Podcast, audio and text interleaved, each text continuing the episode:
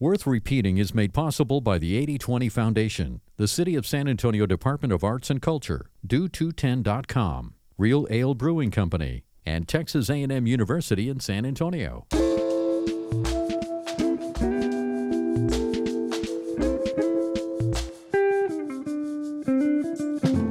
Welcome to the Worth Repeating podcast. The stories in this episode were recorded live at Texas Public Radio headquarters in the Malou and Carlos Alvarez Theater and Studio. In this episode, we bring you stories about covering for a friend and uncovering truths. Our first storyteller is Clarissa Guevara.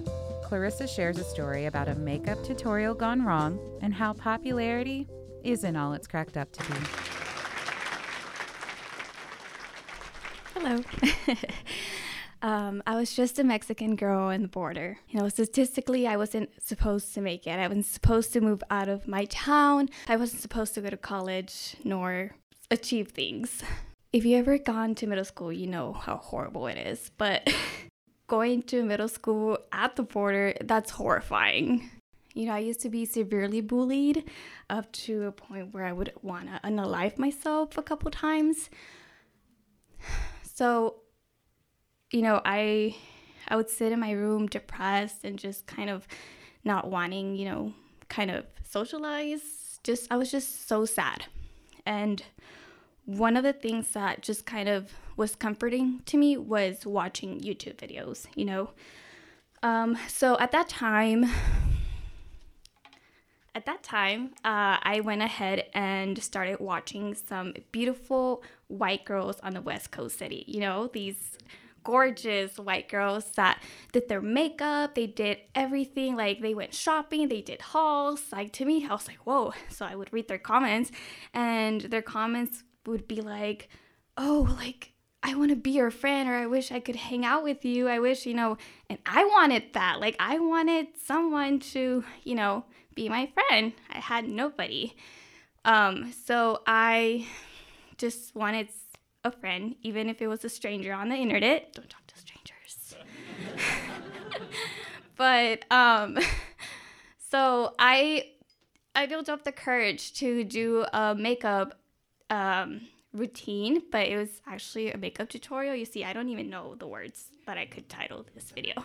So I went to Target, you know, because I, I didn't know what Ulta was. I thought Ulta was that ultra toilet paper company, you know? So so I went to Target and I picked up my makeup. So I went home, I turned on the camera, and let me tell you, the lighting in my room was this horrible warmth color.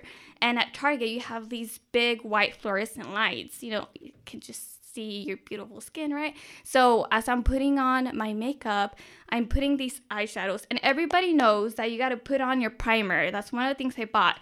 You got to put on your primers before you put on anything else. So I put on this pink eyeshadow. Turns out to be hot pink. It didn't really like mix well with my skin color. And then I went ahead and put on the um, the primer and the foundation that was just very light. It looked like I was pale and I looked like a ghost. But with the hot pink eyeshadow, it just it looked like I was a clown. so um, I went, uh, I pressed stop and I just uploaded it and I just kind of laughed at myself. I thought that's silly. I am going to erase it. I went to bed and then the next day, uh, a person calls me and she tells me, you know, um, your video. I'm like, what are, you, what are you talking about? It's 7 a.m. I'm getting ready for school. Like just another day of the bullying. And like this, this girl calls me and she's like, yeah, your video, like people are talking about you. And I was like, what?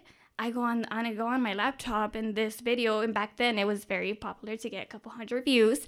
So I had a couple hundred views in my in my videos and I thought that's it. I'm going to be rich. I'm going to build generational wealth here like I don't have to be, you know, bullied anymore. So, you know, I was like, darn, but I still have to go to school today. So I went to school that day and all I could hear is people just oh my goodness, you're that YouTuber. And uh, they would invite me to parties. But it went from, ahí va esa negra from across the hallway to, hey, do you want to go to a party? I'm like, yeah, sure. And then I'm like, okay, I te watcho. Like, they'll be like, I, I know what chamos. And I'm like, okay. But then my mom wouldn't, like, she wouldn't let me, you know? And I thought my mom's like, at that time, she saved me because she knew what type of people these were, you know?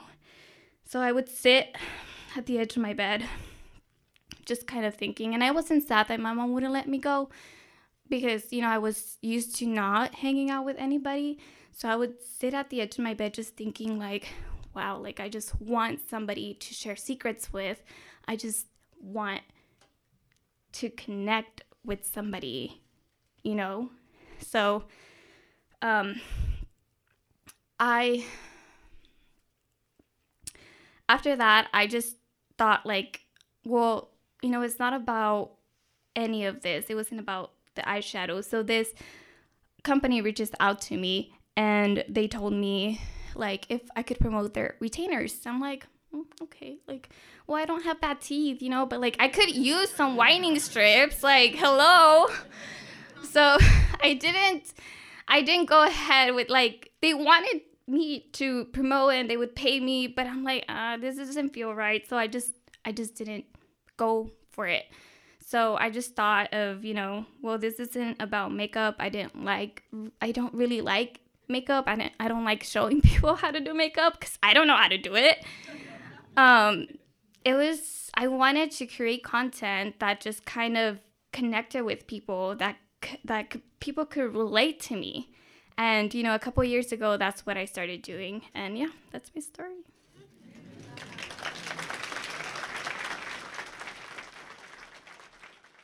Our next storyteller is Donald Mason.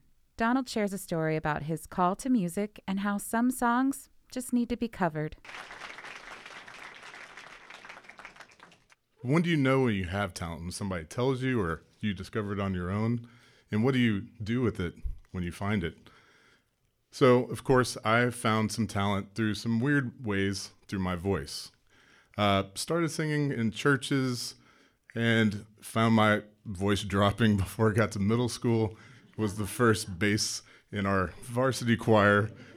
you know, my sopranos showing right now. Tony would be proud. but you know, there was there's a difference between being successful with like a choir. I mean, I was on a national championship choir. I got to sing with the Backstreet Boys because Brian Littrell went to my high school because he wrote a song for his mom and uh, I was on the AcoustiKats in college, which they got popular on the sing off way after I was in the group. But you get this feeling that maybe I am good, but then what is it going to take to break into the music industry? So, lo and behold, this show called American Idol. And this guy, if you can go way back into the history of American Idol, Sanjaya, see, popular he made it to the top eight. And so, again, you don't want to put yourself on a pedestal. I was like, surely I can outsing Sanjaya. Like I knew how the TV industry worked. So I go to Charleston, South Carolina, ready to sing Ain't No Sunshine. It's one of my legendary songs. They weren't hearing it. Cut. Mm.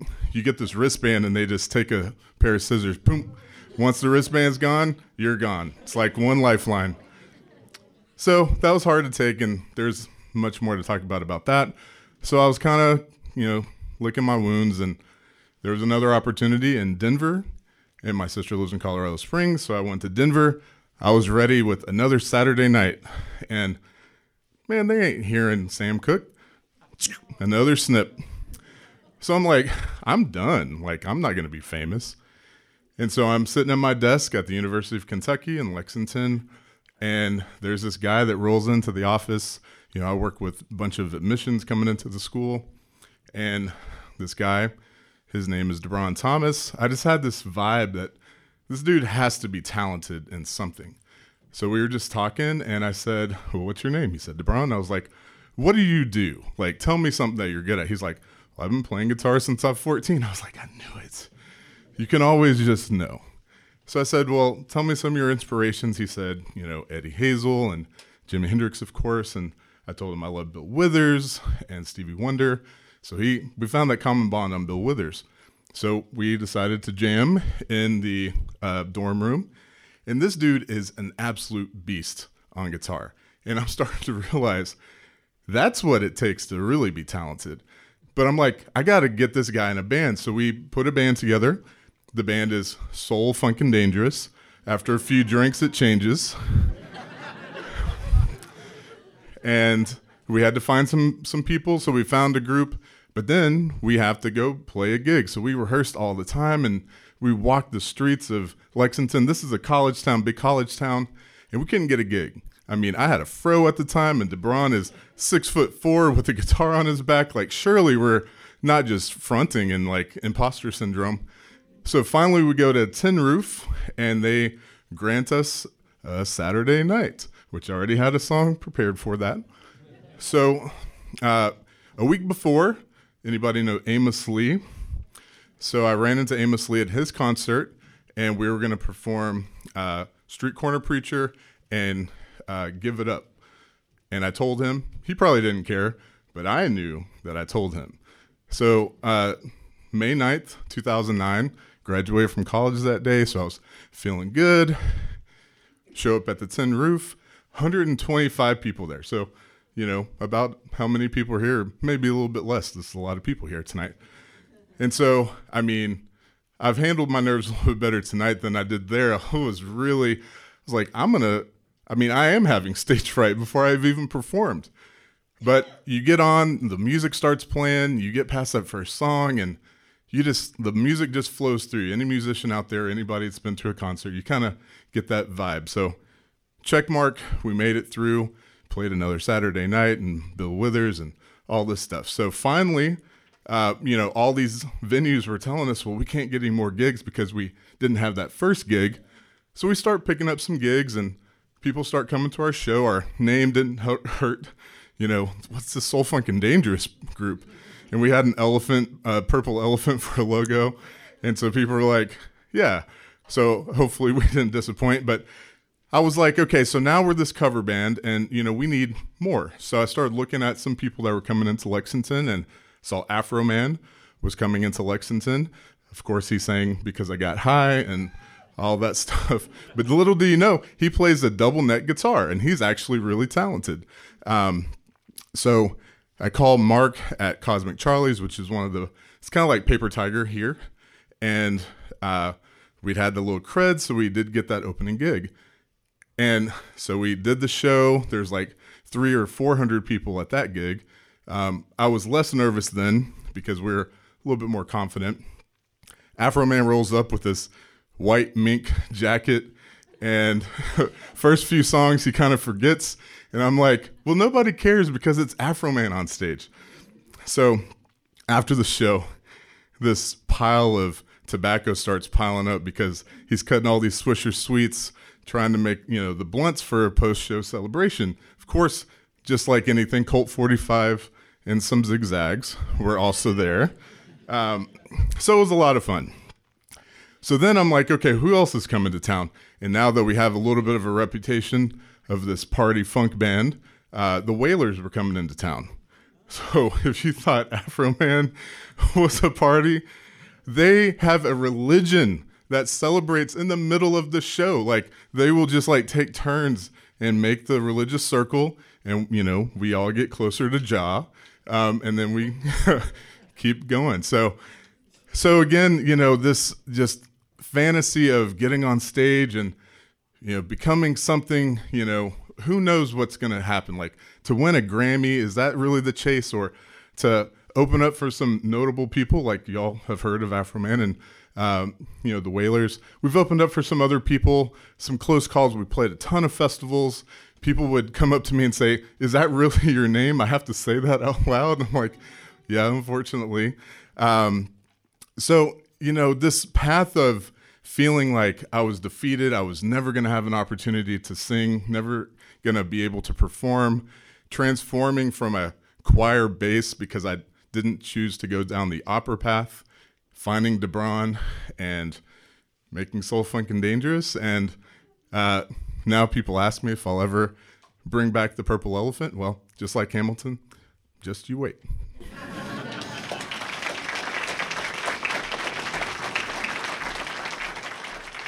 Our next storyteller Sophia Signs. Sophia shares a story about a forced audition and how we will do almost anything for a friend. So it was July of 2013, and I randomly got an email from NBC letting me know that there was going to be a casting call for The Voice in Austin. I don't sing, but my best friend at the time and my girlfriend now has always sung. She sang in backyard parties and graduations and had talked about doing music for a long time but had never done anything yet. So I forwarded her the email in hopes that it would light a fire, fire under her and get her to audition. Almost immediately, I got a call from her. Absolutely not. I can't do this. I don't know what song I would sing. I, I can't do it. So, after talking to her for a little while, calming her down, stroking her ego a little bit, she finally agreed. And she said, I'll only do it if you come with me. I said, okay, uh, not a big deal, right? Just a trip to Austin and some moral support before and after the show. It turns out that's not what she was asking me. So the casting call was being held at the convention center in Austin, and nobody could go in or out of the convention center unless you had a badge and you were actually auditioning. So what she was asking me to do was to sign up to audition for the voice with her.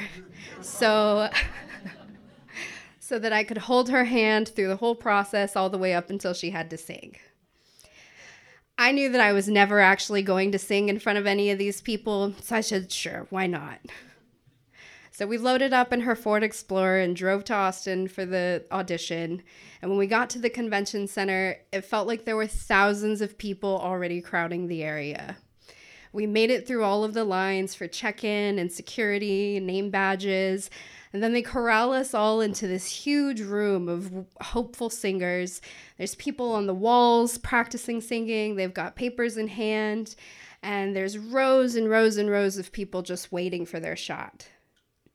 So they're taking each row back into this other smaller room, and that's where the auditions are actually happening. And so we're waiting and waiting for about three hours. and then we get to the three hour mark, and I notice that our row is about to stand up. So this is where I had to explain to Clarissa that my journey at The Voice was coming to an end. there were a lot of protest and probably some tears. But I gave her my best hype man speech and I said, You've got this. So I headed back to the car to refill the parking meter. And I maintained that when I got to the car, that parking meter still had time on it, but we also definitely had a ticket on our car. that should have been some foreshadowing for me for the rest of the day's events, but at this point, I had no idea what was to come. So I cursed at the parking meter and walked back to the convention center to people watch and wait for her to come out. As soon as she came out of the audition, I saw her face and immediately I knew it did not go well. she said, I did horribly. I don't want to be here. I just want to get out of here and pretend like this didn't happen. Let's go have a good time. We had tickets to the roller derby that night, and that's what I was there for. So I said, All right, let's go. So we walked out of the convention center, and if you had seen us, you would have thought that she made it to the next round and was going to be on TV. That's how happy we were walking out of that convention center. Skipping with our parking ticket in hand, we got back to the car. Clarissa puts the key in the ignition, and the car won't start. The battery is dead in downtown Austin on a Saturday with more than usual traffic on a one way street, and we have no jumper cables. So, frantically, we start Googling AAA like services because, of course, neither of us have AAA. Between us, we probably had a couple hundred dollars because we were in our 20s. So, we find this guy on Facebook that's a mobile mechanic, and he'll come out to the car and charge the battery for us. He was pretty affordable, so we said, okay. The guy gets there and he hooks up the battery to his little machine and he starts charging it. And he's charging and charging and charging, and the battery just will not stay on. So he starts explaining to us what feels like the absolute worst case scenario you need an entirely new battery. So he tells us if you get a new battery, I can switch it out for you no problem. And he starts explaining to Clarissa that there's a AutoZone about a mile and a half to two miles away. He says I can charge it up just enough. If you go fast and don't stop, we can get we can get there. So we're like, okay. We jump in the car and we're hauling down the road past this guy or following this guy. And we're on South Congress in Austin, an intersection away from the AutoZone. I can see the AutoZone. and all of a sudden, in the middle of South Congress, the car dies. So immediately, the guy that we'd been following pulls off into a parking lot and comes to help us try to push us off the road. At that point, somebody else off of the street had already come to our aid and was trying to help us get into a parking lot. Clarissa finally steers it into the Wells Fargo parking lot, and by the time we got out of the car, the mystery man off the street wasn't even around. We never even got to thank that man for helping us get off of the street because he was gone by the time we opened the doors. Uh, but the mechanic is like, look, the AutoZone is right here. If you just want to get in the back of my car, I'll take you the rest of the way. We'll get the battery changed out, no problem. At this point, we were desperate enough to get in the man's car, so we got in the back seat and we get to the AutoZone. Luckily, they had the battery because, of course, we didn't call ahead. Uh, we got the battery changed out, and we are just eternally grateful to this man. All of the worst case scenarios are popping in our head. We could have been stuck in Austin with a tow truck and a rental car and all sorts of hundreds of dollars that we didn't have.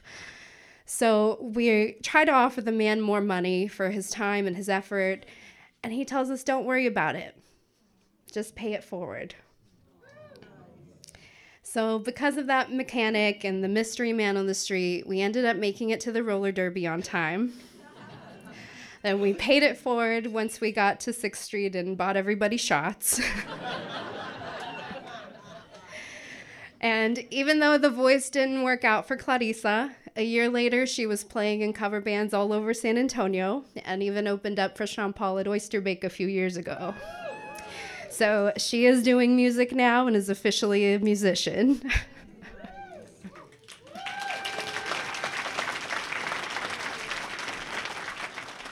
Our last storyteller is Davy Jackson. Davy shares a story about why you should never order shots called the Four Horsemen of the Apocalypse. So, five homeschooled guys walk into a bar. That's it. That's the whole joke. No. No, but I'm going to tell you the story of how I had to invent a cover story to save my best friend's wedding. Uh, Carl was my childhood best friend. Uh, we met in homeschool group. We were both homeschooled. Um, yeah, I helped him with his Eagle Scout project. Just a lot of real homeschooly stuff. Uh, but Carl was getting married. He was the first one in our friend group to get married, and uh, it was the night before his wedding and we knew that we had to send Carl off in style. So we decided that we were going to have an epic bachelor party night. Me and four other homeschool dudes. Um, yeah. So uh, we all pile into the minivan uh, and head off to the bar. Uh, quick side note about this particular minivan my sweet, sweet mother found out that we were going to go out for a night on the town and recommended that we borrow her friend's minivan for the trip. And homeschool guys love a minivan. We absolutely love it. It's our favorite thing. We're sluts for minivans, you know? So we get in the minivan and we head to the bar. We get to the first bar of the evening. Uh, we pile out of the minivan. We walk into the bar, and this place is jumping, y'all. The music was pounding. People were dancing and getting drunk, and we looked so out of place. So out of place. Most of us had our shirt tucked into our jeans. One guy was wearing homemade pants. Um, we we were lost. We were very very lost. And we didn't know what to do. Most people our age had gotten to experience the party life in high school. That's where they started drinking, that's where they started partying, but we were homeschooled. Uh, and we were 22 years old at this time. Uh, we had no idea what to do. So my idea was, well, let's go talk to the bartender and explain the situation to him. and surely he'll point us in the right direction. So we go up to the bartender. We explain that we are we are here for a party, right? what should we do? We've heard shots are good. Maybe we could start with some shots. And he agreed with us and recommended a four horseman shot. Uh, now, if you don't know what's in a four horseman, it's four different liquors Jim Beam, Jameson, Jack Daniels, and Johnnie Walker. It is a nightmare in a shot glass. And that's what he recommended. Now, up until this point, my only experience drinking was with Carl when he turned 21 and we went to the liquor store. He went inside. I had to wait in the car because I wasn't old enough yet. Uh, and he bought us a 12 pack of Smirnoff Ice. Mm-hmm. Yeah. Which we took to the lake and got drunk in a canoe, which in retrospect is kind of weird. Um, but that was the only experience we had, and we have a bartender recommending these shots, and so of course we agree, and uh, we do a round of Four Horsemen. Now, once again, zero experience drinking, so we decide let's just keep it going with these. Might as well. And so, about an hour later, we are just an absolute mess. Uh, I don't even know how many shots we had. I had at least eight or nine.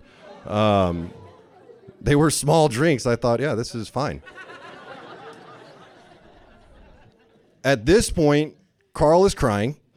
Uh, not sad tears, happy tears, because he was getting married and he was excited about getting married. Also, he was a virgin and had been saving himself for marriage. So I think he was also a little excited about the sex and maybe a little nervous. Um, but we decided it's time to get Carl out of here, right? So we leave the bar, we pile back into the minivan, and we head home. And on the drive back, about an hour long drive, uh, halfway through, uh, a, a couple guys in the car start not feeling great. Uh, and Carl felt the worst. He was, you know, the bachelor, and so we had to make sure that he had the best time. So he did the most shots, of course. Um, and he starts feeling sick and saying, "Guys, I, I, think I might be sick." So we hand him a plastic trash bag, uh, which we had on deck because it's a homeschool minivan. Um, and just tell Carl if you're to get sick, just do it in the plastic trash bag. Pretty clear instructions. Uh, Carl did get sick uh, quite a few times. Uh, completely missed the trash bag and ended up throwing up all over himself in the floor of the minivan. So at this point, obviously, we've got to pull the minivan over. Um, we open the door to get Carl out so he can, you know, throw up with dignity. Um,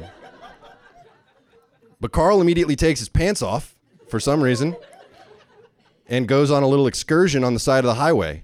Uh, he was a mess. He was alternating between throwing up and laying down in the grass and kept telling us to just leave him there. Um, but if you know anything about homeschoolers, it's no man left behind. Uh, we finally got Carl back into the minivan and we got home. And of course, at this point, we've got to figure out how to clean up this minivan because it was a disaster on the inside. Uh, so we cleaned it up as best we could, but I don't know if y'all are aware of whiskey throw up. It's pretty persistent. Um, it's hard to get out.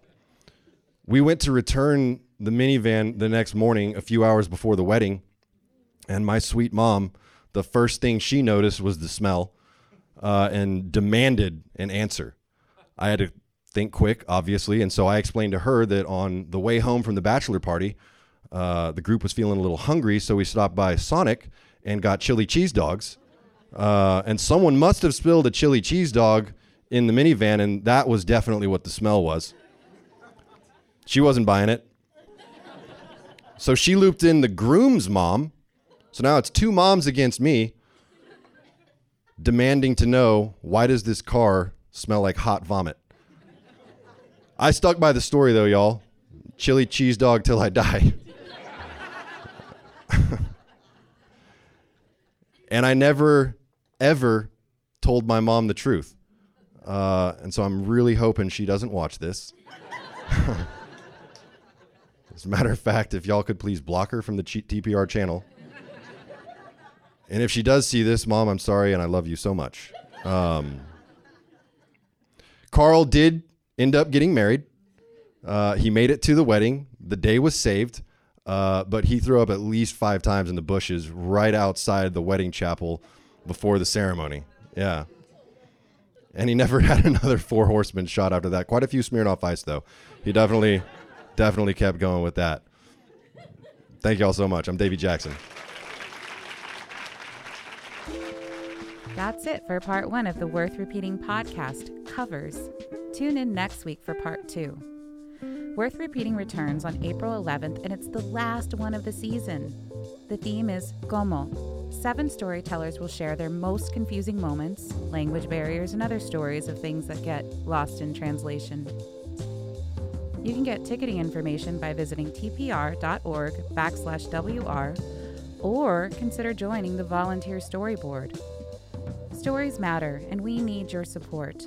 If you're interested in becoming a volunteer storyboard member and helping shape programs like these, visit tpr.org backslash WR and apply today. Worth Repeating is made possible by the 8020 Foundation, City of San Antonio Department Arts and Culture, do210.com, Real Ale Brewing Company, and Texas A&M University at San Antonio. Worth Repeating is a production of Texas Public Radio. I'm Tori Poole. Thanks for listening.